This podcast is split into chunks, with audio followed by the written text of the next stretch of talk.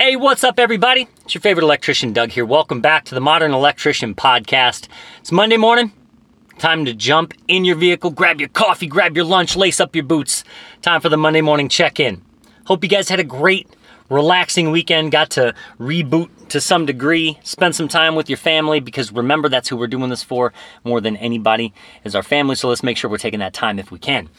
Um, this week, wanted to start a topic of conversation that I always love talking about. And that is shitty jobs. Look, we've all had them, right? I mean, you got to start somewhere. And when you're young, you know, your folks are going to start to say, hey, maybe you should get a job. Maybe you should get a summer job this year. As you uh, end high school, you get into your college age uh, or, you know, early trade age, whatever you're doing before you get into the trades, maybe even when you got into the trades. You know, those of us uh, who've been doing this a long time, I'm sure you've worked for some suspect contractors in the past. So, what I want to talk about today is what's the worst job you've ever had? Because going into the Thanksgiving uh, holiday season here, I always like to think about the concept of gratitude. And um, sometimes when thinking about gratitude, it helps to think about the things that uh, you're grateful to not be doing anymore. You know, so many times in our lives, we've had scenarios where we felt stuck or we felt like, man, what am I doing here? How, how did I get here? And how do I get out of it? And that's why I want to talk about bad jobs because we've all had those scenarios where we're like, man, I got to get out of here. And I feel like that helps me feel grateful, remembering those jobs, helps me feel grateful for where I am now, right? Because a lot of times you can uh, be in your chosen profession, and I want to make that very clear here. Um, you know, I think a lot of us fall into our line of work, but ultimately, no matter how you slice it, we have chosen this, all right? You've got a choice. We live in America, you know, we're not we're not living in well, you know, those of you listening who live in America. Not sure what it's like in other places, but I know in the United States, whether or not you feel like you, you know, you have fallen into something or kind of inherited a lifestyle or place of business, if you want to change it, you can. You know, I don't care what anybody tells you, you you can. You can put in the work, invest in yourself and make changes. And so whether you like it or not, whether you like your job or not, you have chosen it. And so, I always feel like taking stock in what you're grateful for uh, helps helps me on a daily basis, right? It helps me feel like okay, at least I'm not still working at that crappy job. At least I'm not still in some dead end scenario uh, that makes me feel bad and uh, makes me wish that I wasn't getting up and going to work today. So I'm to start today with a story of uh, some of the shittier jobs I've had. So when I was a younger man, post military, trying to find my way and working as a, a budding stand up comic, I had to go, you know, make money as well. Because uh, that's not an incredibly lucrative career, if you could believe it or not, especially when you're starting out. Uh, so I had a handful of jobs that were just jobs that I would take to try to make money. And one of them, I find this ad, it must have been Craigslist or something, and it said it was looking for motivated self directed individuals uh, who were organized to be a part of a company that sells high quality merchandise to Fortune 500 companies. And I thought, well, that sounds prestigious, right? I mean, what what even is a Fortune 500 company? I know the word fortune's in there, so that's what I want, right? Some fortune. And there's probably about 500 of them. That's all I can guess, right? Because I'm dumb. What do I know? But it sounds cool. And so I put on my nicest clothes, sign up for an interview, go in for an interview. And at this place, it's all guys about my age. And so I think, all right, I could probably get down with this. They seem uh, like, you know, kind of like my kind of guys. They're all talking trash to each other, having a great time in the morning. There's a couple other interviewees there. I feel like I look pretty sharp, ready for the interview. Uh, go in, really like the guy who interviewed me. He said, once again, they sell high quality merchandise to Fortune 500 companies. So it's a sales position. All right, could stand to make some money. Doesn't sound too bad. So here's what we're gonna do day one. They're gonna put me in a, in a vehicle with one of their sellers, one of their head sales guys, and I'm gonna shadow him as he goes around and he makes sales. Sounds pretty straightforward, right? So I get in a car with this fella and uh, he's a nice enough guy. And we go to the small town of Davenport, Iowa. I'm living in the, the Quad Cities at the time where I grew up. And uh, we start to basically walk around the downtown area with a bag. He's got a duffel bag. And it's full of shit. It literally was crap. It was like uh, hand lotions and uh, loofahs. If you remember, the loofah was a thing back in like the 90s, the 2000s. Uh, some brushes, hair brush. It was just like a bunch of shit that you might get at like a Bed Bath and Beyond, but like the dollar store version. And this was my first time seeing the product. Now, they marketed this as selling high end quality products to Fortune 500 companies. But what we're doing is we're walking around the streets of Davenport, Iowa with a duffel bag full of shit, walking into businesses and asking them if they want to look through. And, and what this guy, this was the guy's sales pitch. This is how he would sell. He would walk up to people and he would say, uh, excuse me, sir. Excuse me, ma'am. I've got some unbelievable products in this bag. Some unbelievable products. He would say that every time. I've got some unbelievable products. As if the, the longer he drew out the un part, people would be like, oh, wow, these must be hard to believe. And then he would, you know, tell them it was picture frames and loofahs and brushes and shit. And they would be like, no thanks. Um, at one point, I'm not making this up, he stops a homeless man in the middle of an intersection. And he goes, Excuse me, sir. Uh, I don't know if you want to check out what I've got today, but I've got some unbelievable products. And I waited till he was done, but I was like, yo, that was a homeless guy, man. He's not going to buy anything. And, and the guy goes, hey, everybody's a potential client. Everybody.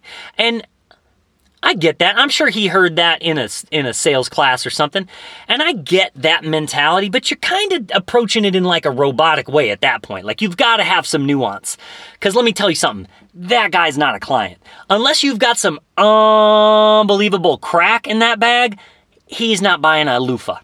And he doesn't have any money to buy it anyway. He might give you an unbelievable hand job for that unbelievable crack you got, but that's it. Like this guy's not I started to be like, what the fuck is going on here? And the whole time we're working, he's telling me what this whole process is. And the process is this you've got to get somebody under you. You see where this is going. And they sell the products. And then they get people under them and they sell the products. And so you get a percentage of each product that's sold for the people. And I go, whoa, this sounds like a pyramid scheme, man. No, no, no, no, no. Not a pyramid scheme. This is not a pyramid scheme. And he, he wanted to continue to reiterate that because I was sure to continue to let him know that even though he tells me it's not, sure does sound like a pyramid scheme. And so at one point in the day, we're standing outside of a gas station.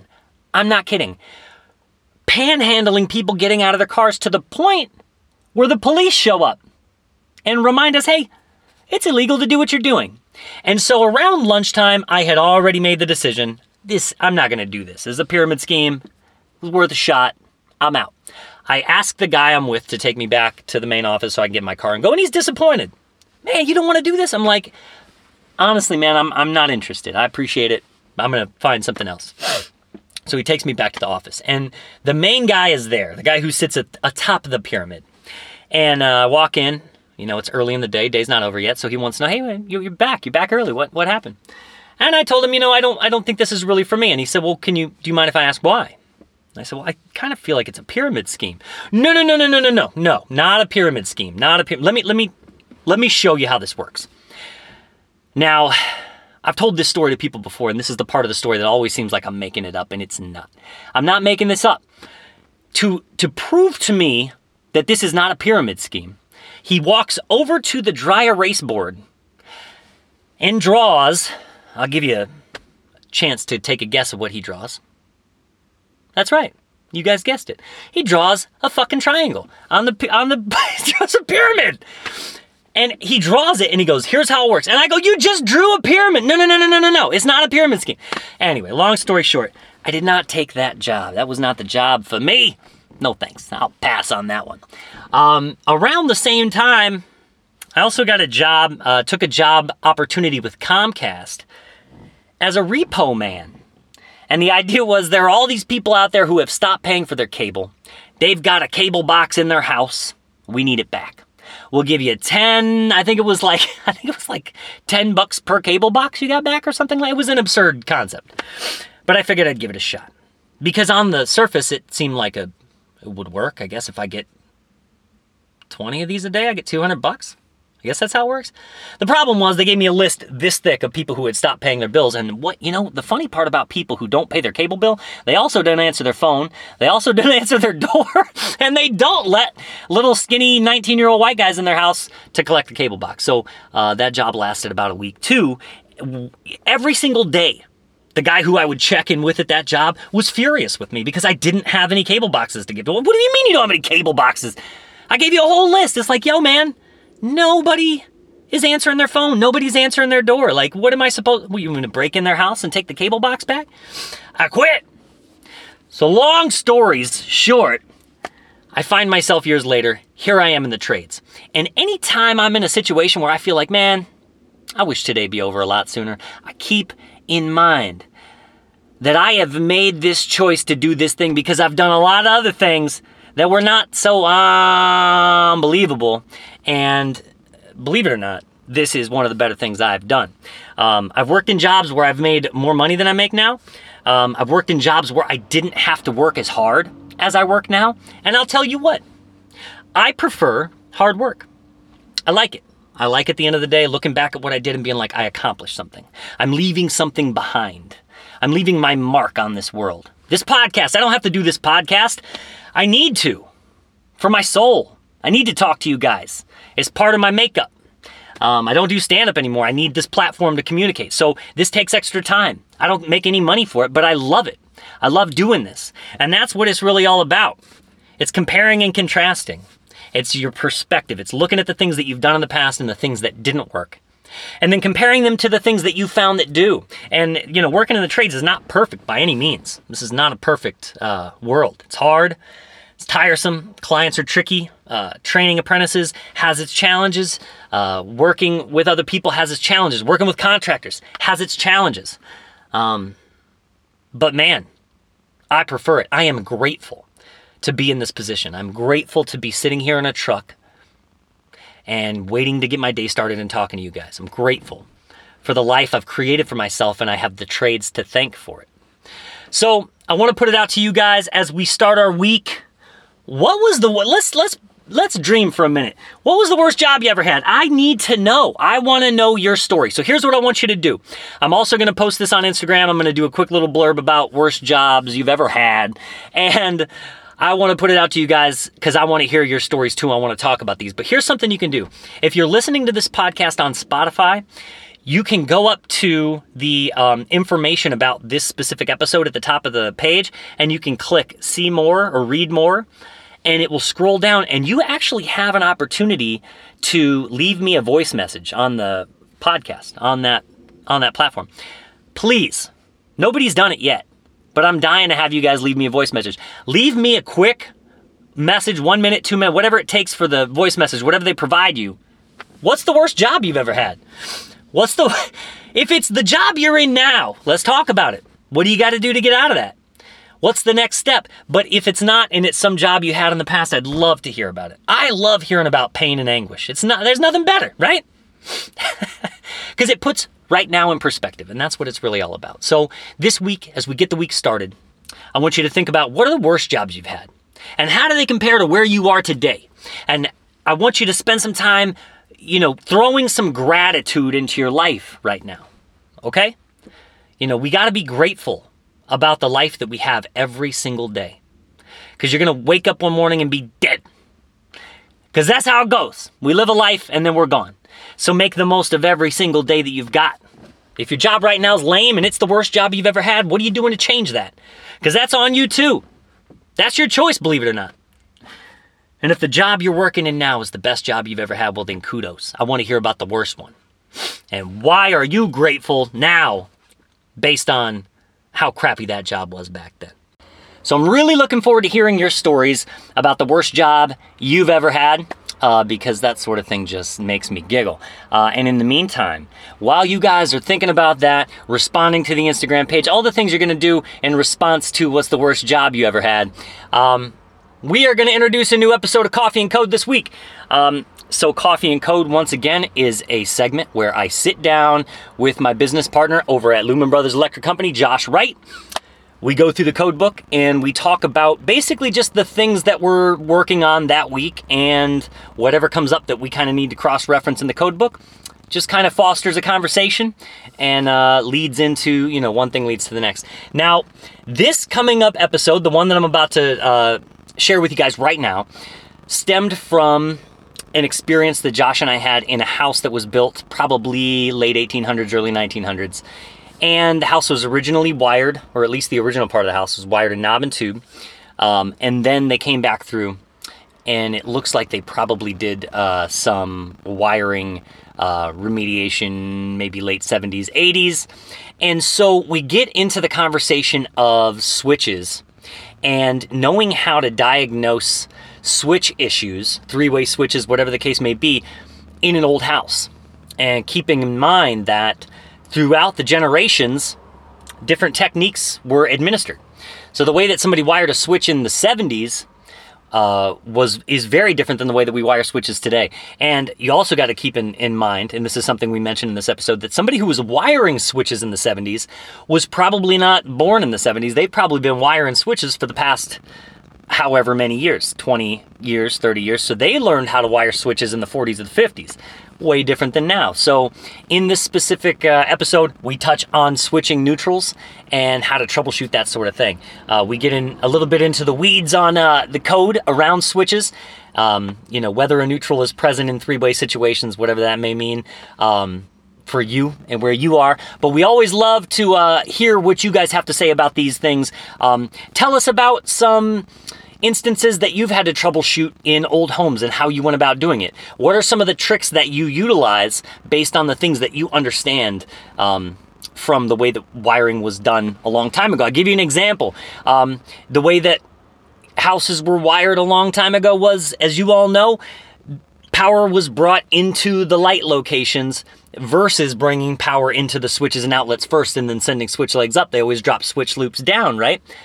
When when wiring was originally brought into houses, it was mostly just lights. You know, there weren't really any appliances, uh, or not many. So it was really lighting circuits, and then switch loops were dropped down, which is different than we do it now. So knowing that can help you troubleshoot um, problems. I'll give you an example. I had a client reach out uh, recently, and they had a back-to-back outlet in a room in a house that they just bought, and the outlets weren't working.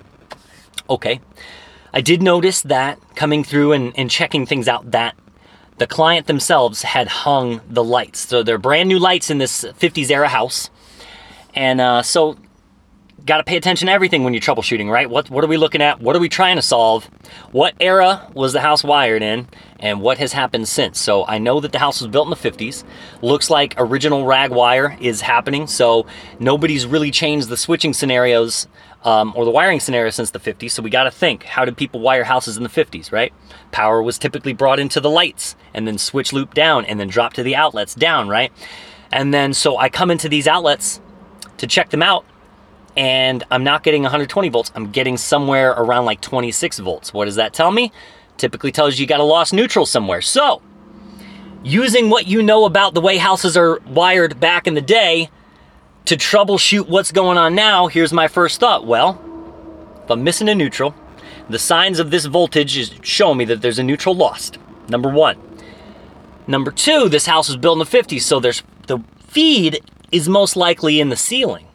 And they probably dropped down to the outlet. So I'm missing a neutral.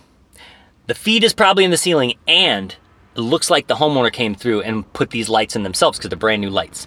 Those three things led me to feel like the first place I need to check is the light, right? I want to look, I want to take that light down that they installed and see what's going on. And lo and behold, when the when the homeowner got into the light to install it, for whatever reason, they disconnected the two neutrals and just used the switch neutral for that light and they capped off the old neutral with that old wire nut. All the signs were there. So all I had to do was reconnect those two neutrals and there we are. We've got 120 at those outlets. So knowing how people wired things historically is super important to troubleshooting now. Unless you're living in a, an area where it's all new homes, which not many of us are, you know, you're always going to have to come across something where you're like, okay, what the hell's going on here? Well, how did they wire houses in the 50s? How did they switch things in the 30s? Uh, so that's what this episode of Coffee and Code is about. Hope you guys are really enjoying this uh, segment. Please comment, let us know your thoughts. Love to hear what you guys have to say about it. So without further ado, enjoy this episode of Coffee and Code. Thanks, y'all. so here we are, uh, another episode of uh, Coffee and Code with uh, myself, Doug Powell, and uh, my partner in crime, Josh Wright. Hey, hey. Uh, we are going through the code book today. We just came uh, across a situation in a very, very old house this morning uh, where set it up because if you, if Josh, if you were the one who found that scenario and you found the ceiling box with one cable in it. Yeah. Well, so um, tricky part about working on old houses is that if you were just to get the old house as it was built in the 1800s, um, it, that would be one thing. But since then, multiple generations of remodelers and electricians have come through and put their hands into it. And so, what we found was it's a house from Civil War era, and so it's got knob and tube originally. And then we found what we think is 1970s, 1980s era Romex that somebody added. But there's clearly a buried junction box somewhere. Right. So we have a two wire, a 14 2, up in a switch box up on the ceiling. We have a dead end three way on one side of the room with mm-hmm. a fresh piece of 12 3 Romex. Yeah, fairly fresh, right? Yeah. Yeah. And then on the other side of the room, we have uh, an old switch box that probably had knob and tube at one point. Definitely but, knob and tube boxes. Yeah, but then somebody in the 70s or 80s had pulled some Romex into. Right. Um, and so when I was there last time, it was on my way out. The homeowner said, "Hey, can you get that working?" And the first thing I did was put a tester on everything and was getting some weird readings. Yeah. So the whole system being knob and tube means you don't have a ground to accurately test things, Yeah. Um, and so that can always make your readings tricky. So we we did a little trick that uh, Josh likes to do, where you plug an extension cord in and run it over. So you've got your ground now. Yeah, so you, and I'll, I, I'll say I learned this the hard way. Yeah. Verify that the outlet you're plugging into Hey, is it knob and tube too? not on the same yeah. circuit or is Yeah. actually is, is valid. Yeah, actually Um, has a ground. Has a solid ground, a solid neutral. In this case, it was an outlet that I had added for the homeowner. So you knew So I fact, knew yeah. it was fresh wire, fresh breaker, perfectly grounded. Okay. So we run the extension cord so that we then have when we're when we're using our uh, voltmeter, we then have an accurate ground to test this stuff. That's right. So the way that we knew, uh, and I'm sure a lot of you already are, have put this together, but the way that we knew that there was a buried junction box somewhere um, is because the, the conductors were not adding up. You know, they weren't from one box to the next to the next. Yeah.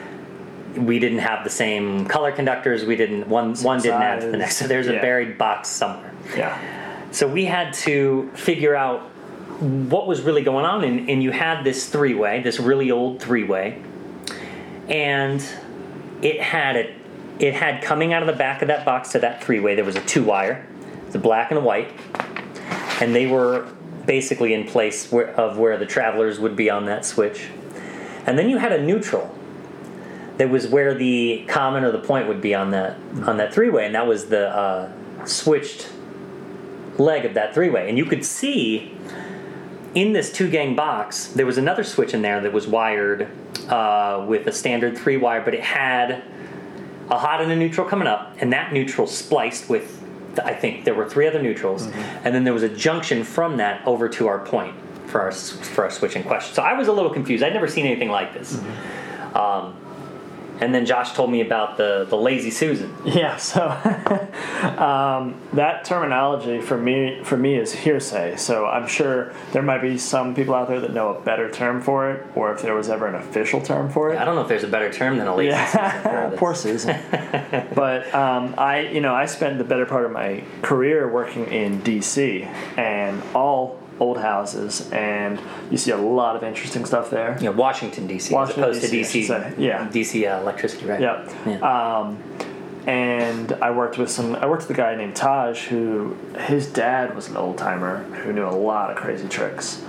And I think I I had seen the system early on where they they basically uh, they're switching a neutral, and it runs you know through a whole house. All the switches will be neutrals. They just take a constant hot to all the fixtures, and they Right. just break the neutral. Right. And they obviously stopped doing that because the neutral carries more of a load. Right. It's, it's a crazy setup. Yeah. Um, and then you get people now, 100 years later, they don't recognize what they're working on. Right, You get a and lot you're of just- reverse polarity. You have no idea what you're looking at if you're, if you're not versed in that. Some people don't even know how to test it. Right. You've got no ground. Right. And and you know You're- as you're testing it, you're like, there's also no high. That's right. You're like, what's happening? You've here? got your common on one of the three ways Yeah. connected to a neutral Yeah. junction, which is I, wild. I worked with a guy named Eric who one time he goes, he pulled it out. He put one of those little beep beep testers on it. It said it was dead. His little non-contact voltage t- tester. He, he says it's dead. Yeah. He goes to pull that thing out of there, and Oh, the light was functioning. So he was kind of blown. He's like, "Wow, you know how my mind is blown by this. The Yeah. light is coming on and off. Right. It's just magic." Then he goes to open it up, and anyone who knows opening up a neutral Yeah. while you have a hot going to it, if you connect that circuit, you're gonna feel some some heat. Yeah. And so he got hit pretty good. I'll bet.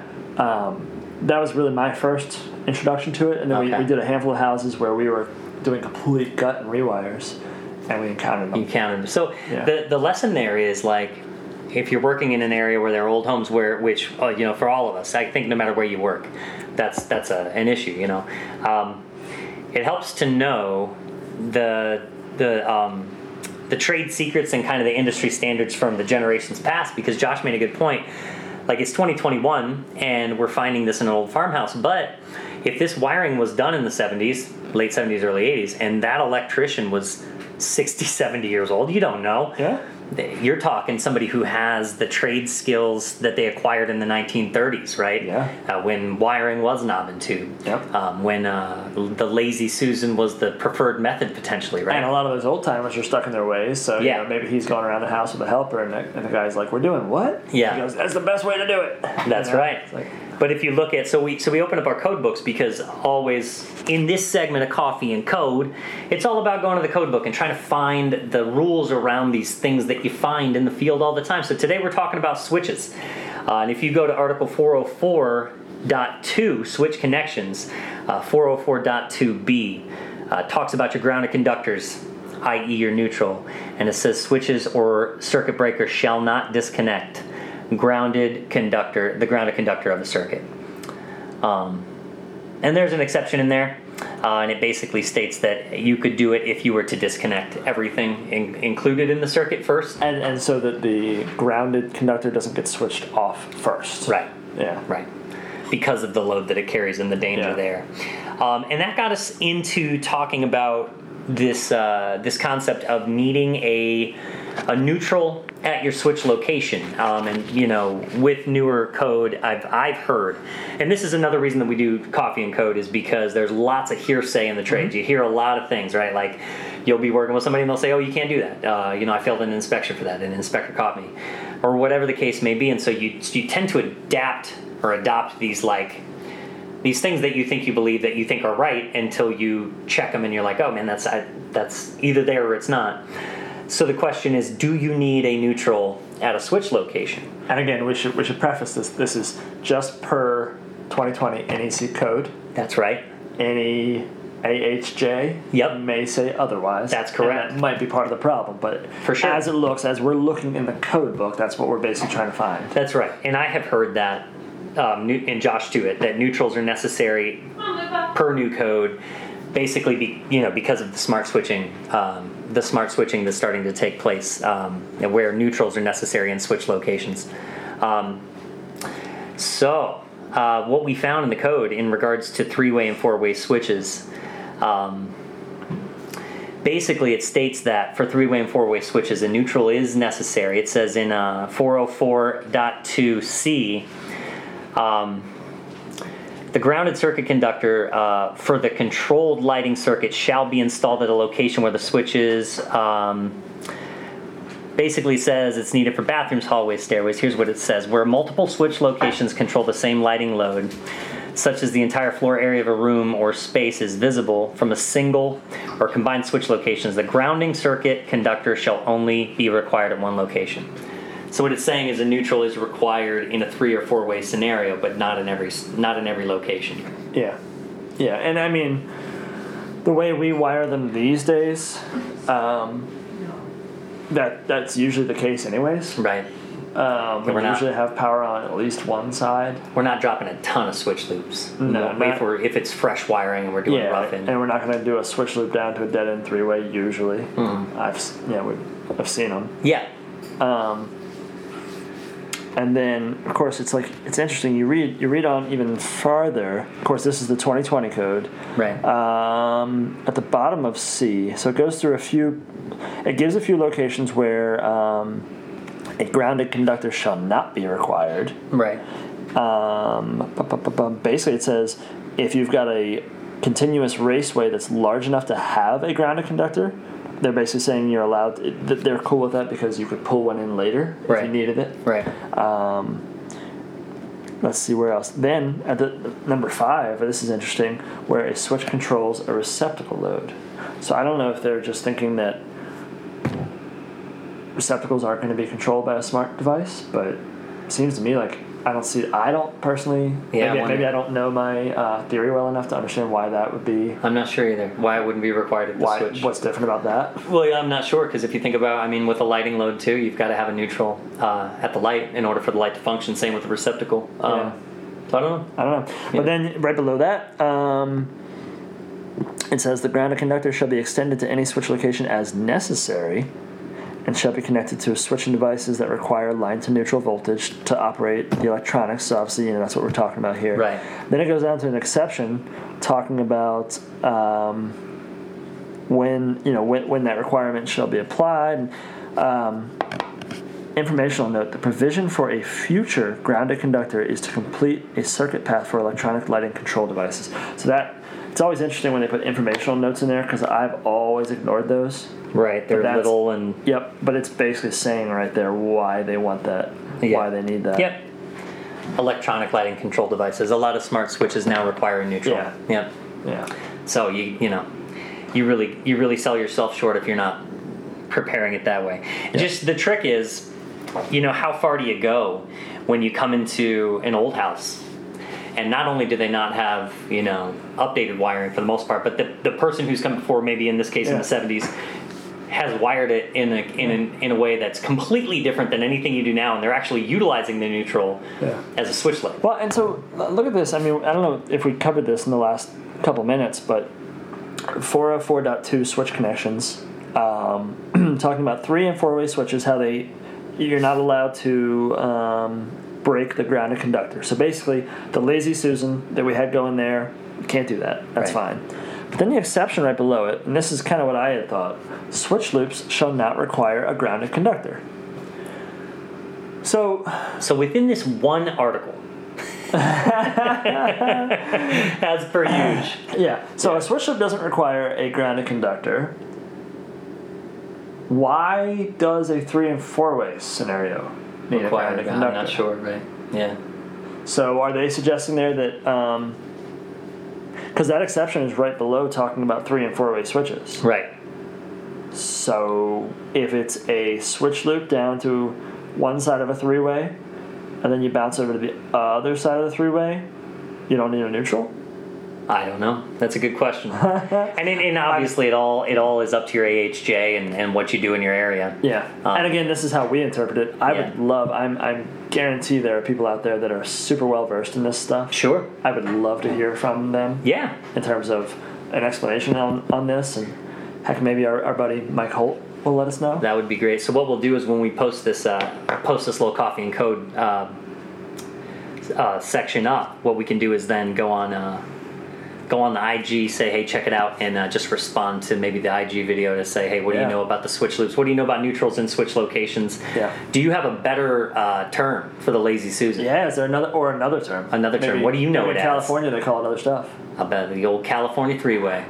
Well, that is a thing. It is a thing. I know it. Yeah. But I've also heard people call different three-way setups in California. So Oh, it's kind of like this general term for weird. Right. Well, Three that's so. And I mentioned to Josh today. It's like I was at the supply house this morning, and I got to talking with our guy Justin over at at uh, Maurice Electric, and uh, he was talking about how you get used to terminology. And, you know, you, especially when you're coming up and you're learning from somebody, you're going to pick up the terms that they use, and then that's just your preferred nomenclature because that's what you know something as. Like for example, liquid tight conduit.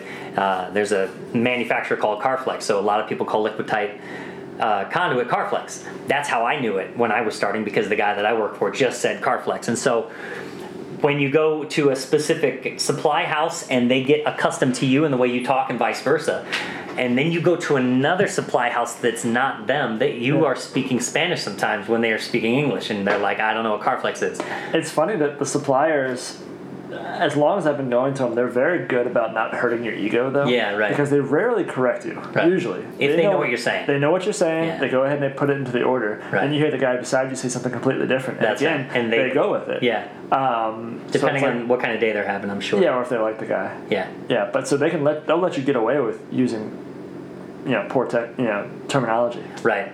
Yeah, I mean, so much. There's so much industry slang around materials. What are what are some things that you've heard? Uh, if you could think of anything off the top of your head. Well, CJ sixes. Are you Okay. familiar with those? Yeah, they're the metal clamps that Yeah. hold uh, Colorado gyms, Colorado gyms. Colorado gyms. as in gym. Yeah, as in Gy- the Jimmy? guy. Okay, Colorado gyms. huh? Colorado gyms. Interesting. And I don't know if that's a brand thing or Yeah, somebody, somebody just took the took the acronym CJ. uh, Colorado gym. yeah. Uh, yeah, Colorado gym. CJ. That makes sense. yeah. Huh. Yeah. Um, I know. So this one, and Yeah. I learned this in, in my electrical school, uh, and I, I don't know. it was an old timer teaching the class, and I don't know if he swore that this is industry terminology. Yeah. But on motors, and you industrial and commercial guys will know this better, but the spot where you connect your wire is known as the pecker head. Huh. And of course, everybody in the class giggled like you know schoolgirls. Yeah. And he kind of did this firm look and said, "What's everybody laughing at?" Uh huh. So as I was saying, you connect to the pecker head, and then everybody laughed again. Right. And so finally, somebody was like, "What are you talking about?" Yeah. He says, "That's that's the term. That's the name. That's what they're called." So Now, I wonder where if- you connect. What what is the pecker It's like the J box. Okay. It's the spot where you you know you bring your outside wire to the motor. yeah. And and connect to it. Okay. So it's the junction Um, point. Yeah. It's the junction point. Now, I'm sure that I feel like the motor manufacturer would not say in their instructions the pecker head. pecker head, but maybe they would. Maybe they would in a 1975 version of the motor manual, right? Yeah, quick side note me and Doug are super nerdy about this stuff. And so this morning I told him that I've always wanted to get older versions of the code book just because it's kind of the history of what we do and just see how it's written, you know, how much is in there. And of course, Doug never wastes time. So within five minutes, we have a 1975 version of the NEC ordered.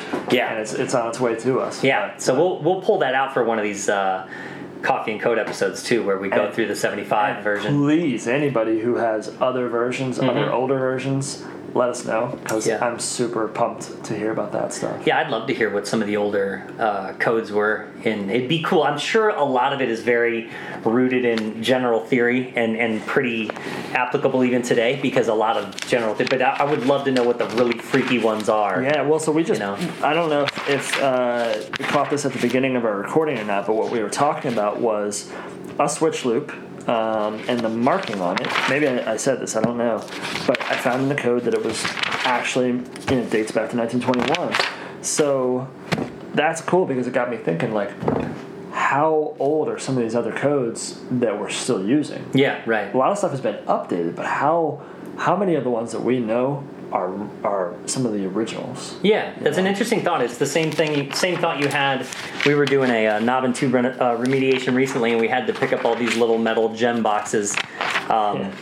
And Josh made this great point where he's like, "Look at this old metal gem box that we pulled out of the wall, probably from the 30s." The house was built in 26. Right. And then compare that to a modern new gem box. It hasn't really changed, not It was, much. It was painted black, Yeah. which is different than what we use. Sometimes they had beveled ends on the back. the the metal was a little bit heftier. It was heftier. but the ears on the face. Yeah, the way they screw together. The screws that let Yeah. it be gangable. Yeah. Um, the Romex straps where it came in. Yeah. I mean, it was all like relatively unchanged. If it ain't broke, I guess, right? yeah. Um, So I was just curious if I can find that marking for switches. Well, while you're looking, I'm going to talk about a little bit about um, how blown away I was today at the the concept of switching a neutral. I just had never. I would never imagine that. I would never imagine that that would be a fucking thing. I wonder why. I wonder why that versus versus switching to hot. Because I mean, if you think about it, you, you typically in a switch, you just don't even need a neutral. The neutral doesn't have to have anything to do with it. You're really just opening and closing a door for the hot conductor. I wonder. I don't know. I mean, if there was a thought that you know having a hot conductor there, and you, if they're working on it hot, and you bumped something that was grounded, it would shock you. I don't know. I don't know. Um, I mean, a neutral will only get you if you get into the middle of the circuit. Yeah.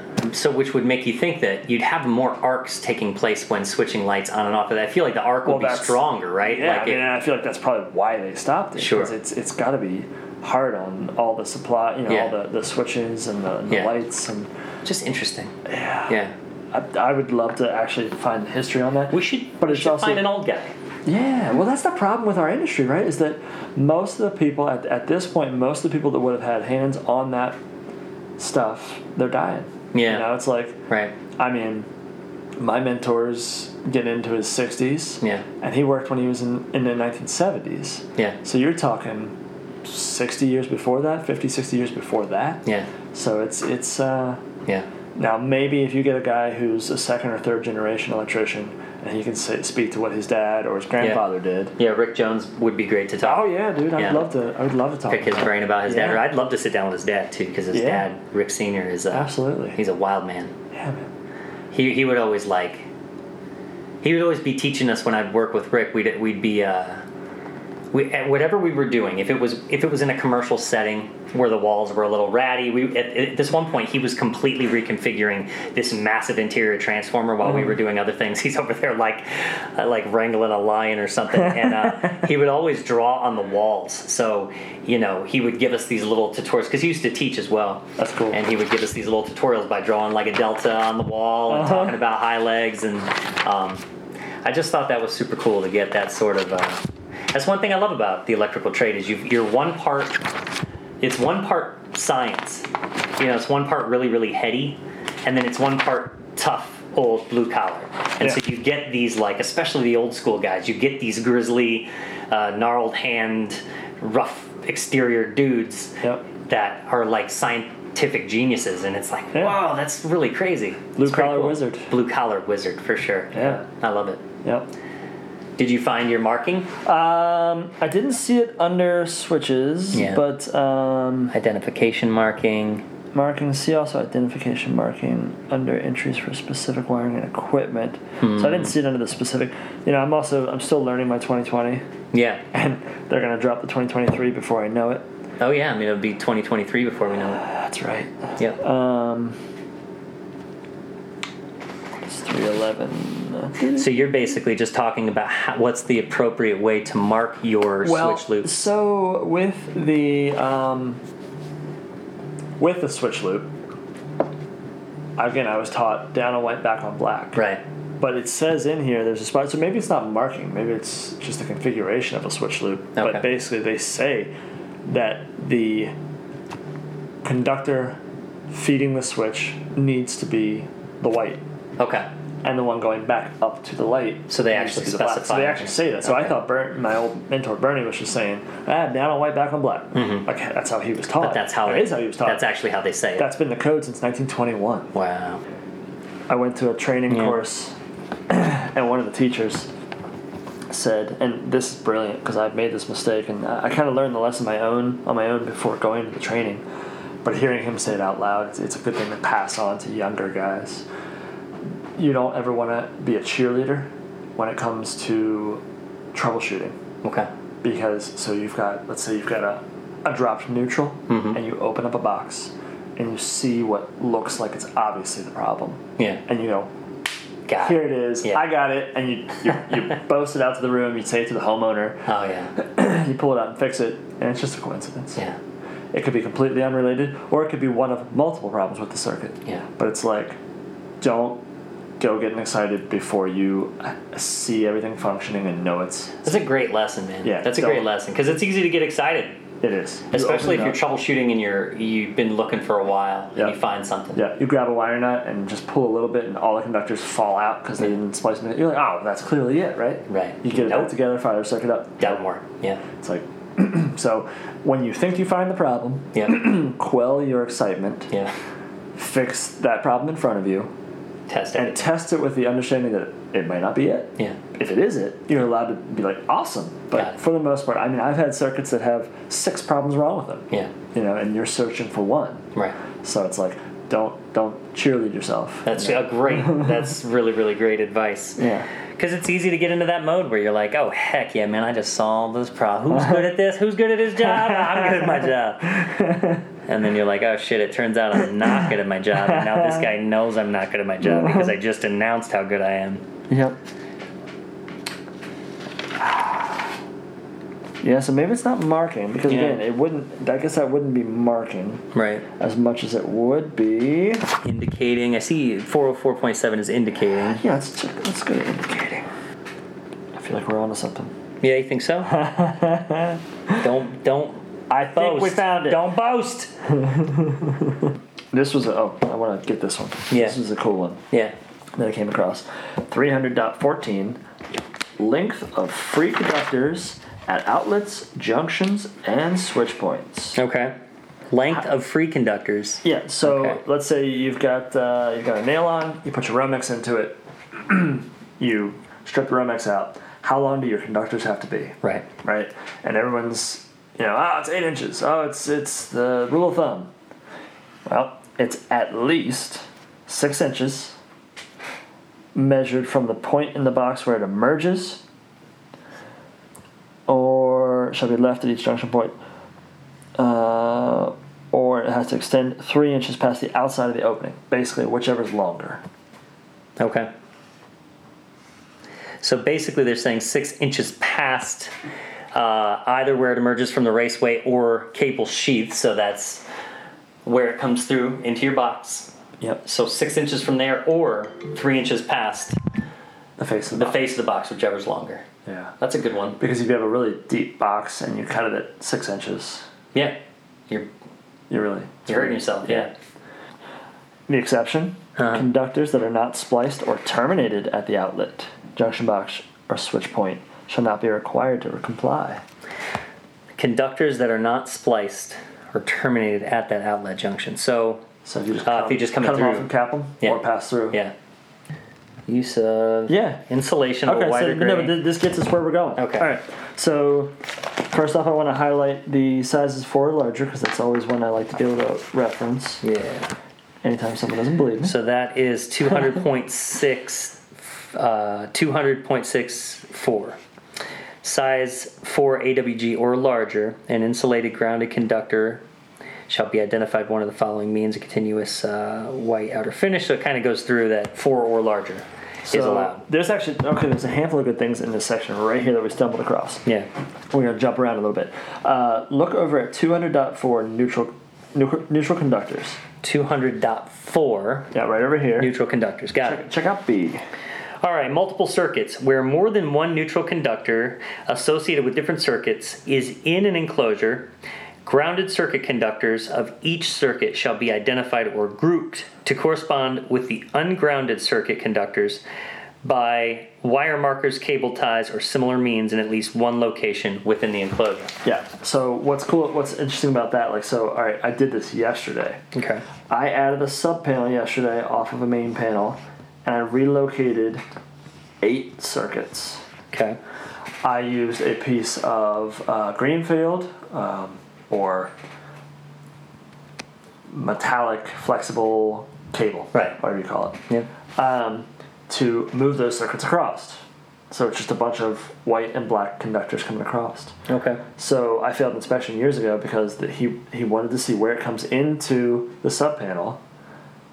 All those whites terminate on the neutral bar. All the, the blacks go to the breakers. He wanted me to zip tie the corresponding neutral, Neutral to, to the black to, coming out to of the, the hots. Yeah, that makes Yeah. sense. Coming out of the, the conduit. Yep. So that's Yeah. that right there. Okay. So it obviously doesn't apply. It says in one of the exceptions. It obviously doesn't apply when it's coming from a cable, because you can see Right. That's exactly way of right. things. Um, It doesn't apply when they pass through a box or conduit body. Um, all right, so grounded conductors of multi-cable conductors or multi-conductor cables. That's another interesting one too. Okay. That's going to talk about. Um, so, all right, circuits of 50 volts or more. The use of insulation that is white or gray, that has three continuous white or gray stripes for other than grounded conductors. For circuits 50 volts or more shall be permitted only as in one or two. Number one, if part of a cable assembly that has the insulation permanently re-identified, so permanent re- re-identified mm-hmm. to indicate its use as an ungrounded conductor mm. by marking tape, painting, or other effective means at mm. its termination, and at each location where the conductor is visible and accessible. So basically, you're using the white in a three-wire mm-hmm. As a traveler, Right. or a hot, you got to remark it. Or you're dropping a switch loop down, down on white, back on black. Yep. If used for single pole, three way, or four way switch loops, Okay.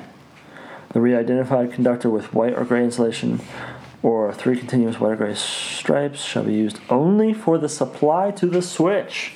There it is. There it is. Tell the homeowner. Where's he at? Where they at? Down on white, back on black. And then tape that white black. That's right. Down black, black on black. Let's see. So that is. But not as a return conductor to the switch. but not as a return conductor. So, so, and I have seen switch loops done the opposite way, where it's just, I mean, because it's just as effective, right? I mean, you It drop it on black and bring it back It on is. white, but it's not Now- the preferred method. And so, what would the advantage be, right? Right. Well, so you open up a box and you've got three splices. That's you've right. got a group of whites, a group of blacks, And then white and with then black. a white with black. Yeah, Maybe it's a quick way to identify that you've got a switch loop taking I think place so. I think so. I mean, it's. I think it's fairly. I think because you're going to be in, and this is just me thinking out loud, but uh, I think that because in a switch box you're obviously going to connect your uh, your white to white, black to black with your light. Mm-hmm. Um, it only makes sense to make sure that the whites that are associated with it are are neutrals, are Yeah. true neutrals. Yeah. So that's that's really wonderful, man. Yep. That's uh, So, so that's a rough look at switches based on uh, what we encountered today. Uh, as always, let us know your thoughts. Let us know your feedback. What's it like where you're at? yeah, I'm sure we probably just revealed how little we actually know. So, anyone, that's what- hey, look, this is all about. We are all about learning. So, Yeah. anyone who knows way more or even different terms, Yeah. please let us know. Yeah. I want to hear Uh, anybody who got to those uh, sooner or who knew those uh, before we did, was- calm, calm down. Yeah, you don't need to get all. Don't need to get all. If you're screaming and punching your dashboard, congratulations. You you have anger issues. Uh, look, we're all here to learn. We're all here to get better. That's what this code book's for. So you can look Yep. through and find what you're looking for. Yep. Uh, so hopefully this was helpful. If you like this segment, please let us know. Uh, I will post a uh, an Instagram post uh, so that you can give us your feedback on these topics too. Today was all about switches and the lazy Susan. So lazy. Poor Susan. Poor Susan. Thanks, guys.